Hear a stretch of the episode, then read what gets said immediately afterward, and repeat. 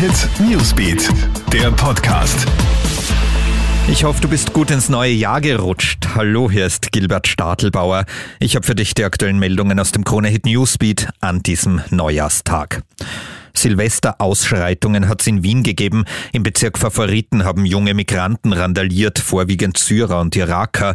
Es wurde Aloha Akbar gerufen, Polizisten wurden mit Böllern beworfen und die Schaufensterscheibe eines Juweliers wurde eingeschlagen. Innenminister Karl Nehammer und Integrationsministerin Susanne Raab verurteilen diesen Vorfall heute. Parallelgesellschaften haben in unserem Land nichts verloren, so Nehammer. Er kündigt eine Schwerpunktaktion der Polizei an. Scharfe Kritik kommt auch von der FPÖ.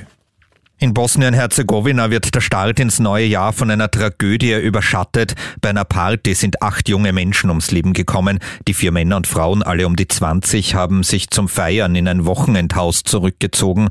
Dort ist offenbar Kohlenmonoxid aus einem schadhaften Ofen oder Kamin geströmt. Alle acht sind dadurch ums Leben gekommen.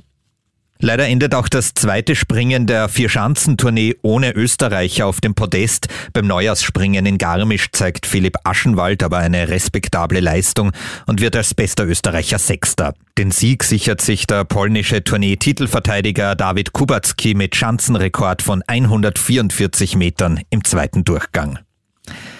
Und dieses Jahr gibt's gleich zwei Neujahrsbabys. Um Punkt 0 Uhr ist im LKH Graz der kleine Adnan zur Welt gekommen. Die Mutter war erst in der 32. Schwangerschaftswoche, da haben die Wehen frühzeitig eingesetzt.